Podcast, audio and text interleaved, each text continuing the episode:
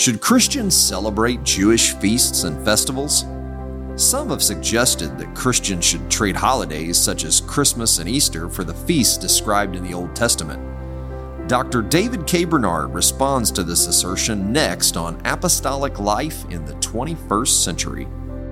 Welcome to Apostolic Life in the 21st Century, a podcast dedicated to helping modern day believers live out the teachings of the first century church. This podcast is part of the teaching ministry of Dr. David K. Bernard. Dr. Bernard has dedicated his life to studying the Bible and helping believers apply its message to their daily lives.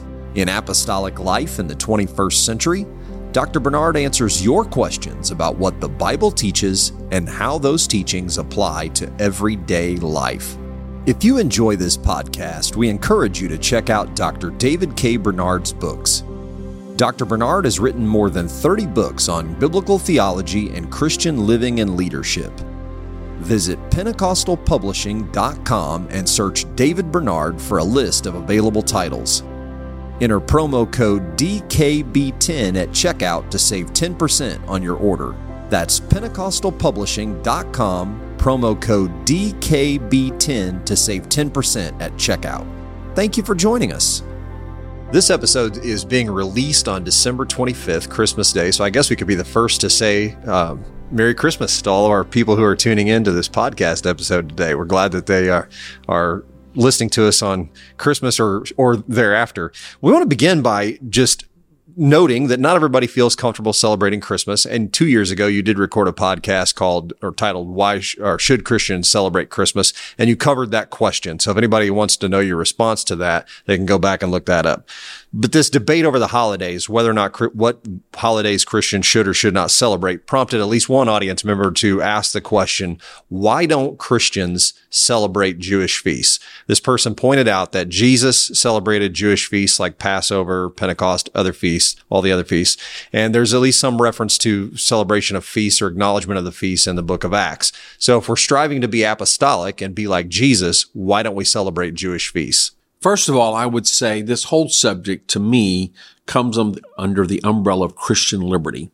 I did a recent podcast about Christian liberty, basically to say as Christians, we're free from sin, of course, but we're free to make our own choices in non-moral matters. And uh, we're particularly free from the law of Moses. So God still has uh, requirements for us to obey or guidelines for us to follow moral teachings that are incumbent upon us. The New Testament has plenty of practical instructions for Christian life.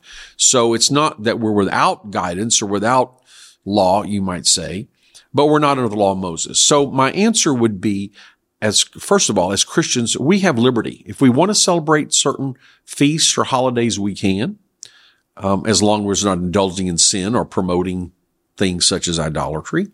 Um, or if we don't want to celebrate, we can. That's perfectly fine.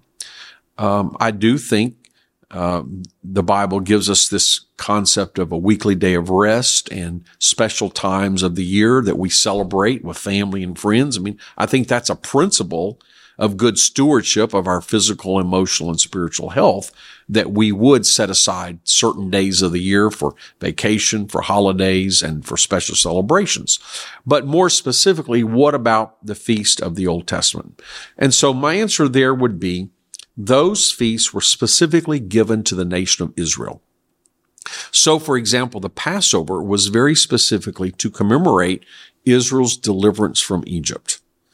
Uh, so by there, and then other uh, special festivals were associated with the harvest, um, the the agricultural year of ancient Israel. So they were given to ancient Israel. They were not given to the church. They were specific to that culture and that environment. They don't necessarily apply, don't have the same significance uh, to everyone else. But also, not only were they given specifically for Israel, but they were given as types and shadows of spiritual truth. So for the example, for example, the Bible is very specific. The Passover, where the lamb was sacrificed uh, so that Israel would be delivered from Egypt, the New Testament says the Passover is a type of Jesus Christ. He is our Passover lamb that was slain for us. And of course, he was sacrificed once for all. So the reason why we don't celebrate Passover is twofold. First, it was given to Israel under law of Moses, not to us, and had significance for the history of Israel, not for us. But second, to the extent it does have an enduring significance, it is a type or a shadow that points to Jesus Christ. Now that we have the reality, Jesus Christ is our Passover lamb, we don't have to go through the ceremony. And you see this explicitly stated in Colossians chapter 2. If you read in verse 16, I'm reading from the New King James, and verse 17. Colossians 2:16 So let no one judge you in food or in drink or regarding a festival or a new moon or Sabbaths, which are a shadow of things to come, but the substance is of Christ. So the implication here is if you want to celebrate these things, it's okay. It's, it's part of your culture. So if you're raised as a Jew, that's fine. Now think about it this term.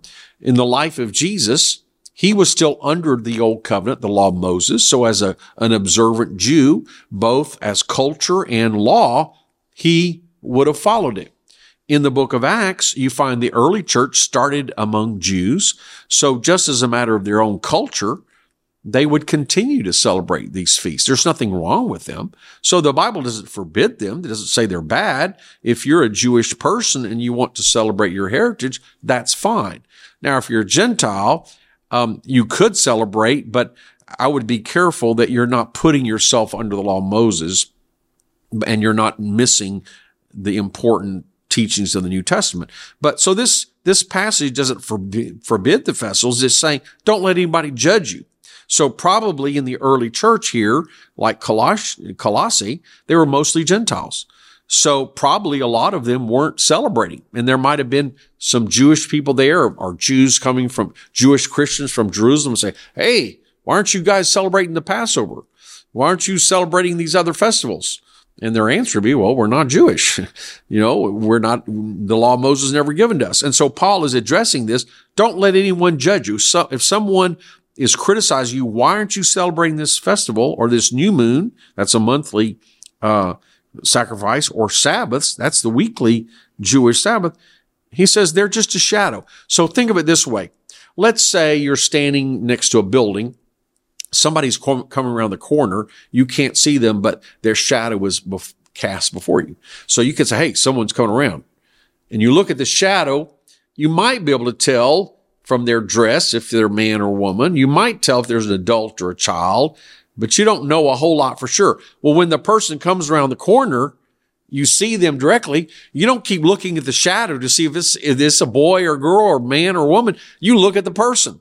So he's saying those festivals had a purpose to point towards Christ. But now that you have the reality, now that you have Jesus, you don't have to keep uh, going through the motions of the ceremonies. You have Jesus. You have the reality. You have the Sabbath rest of the Holy Spirit. You have Jesus as our Passover lamb and so on. Now, in that regard, let me also point out the uh, similar statement in the book of Romans, uh, Romans chapter 14, so, so here's another witness here. Uh, let me see if I can pull up the passage. But in Romans 14, the, the apostle Paul is dealing with a similar thing. It's a question of Christian liberty.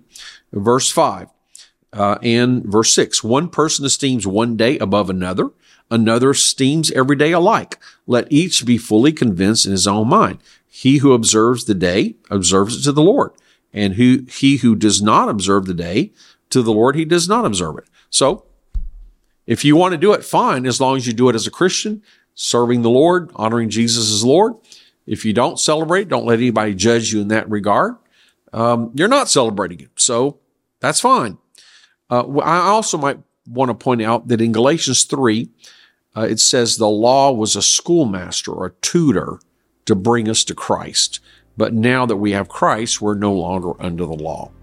So that would be my brief answer is why we do not celebrate the festivals of the Old Testament. Thank you for listening to this episode of Apostolic Life in the 21st Century. If you enjoy this podcast, please take a moment to give us a review on Apple Podcasts, Spotify, or your favorite podcast app. We also appreciate it when you share Apostolic Life in the 21st Century with a friend or family member. And make plans to join us again next time as we look at how the Bible applies to everyday life.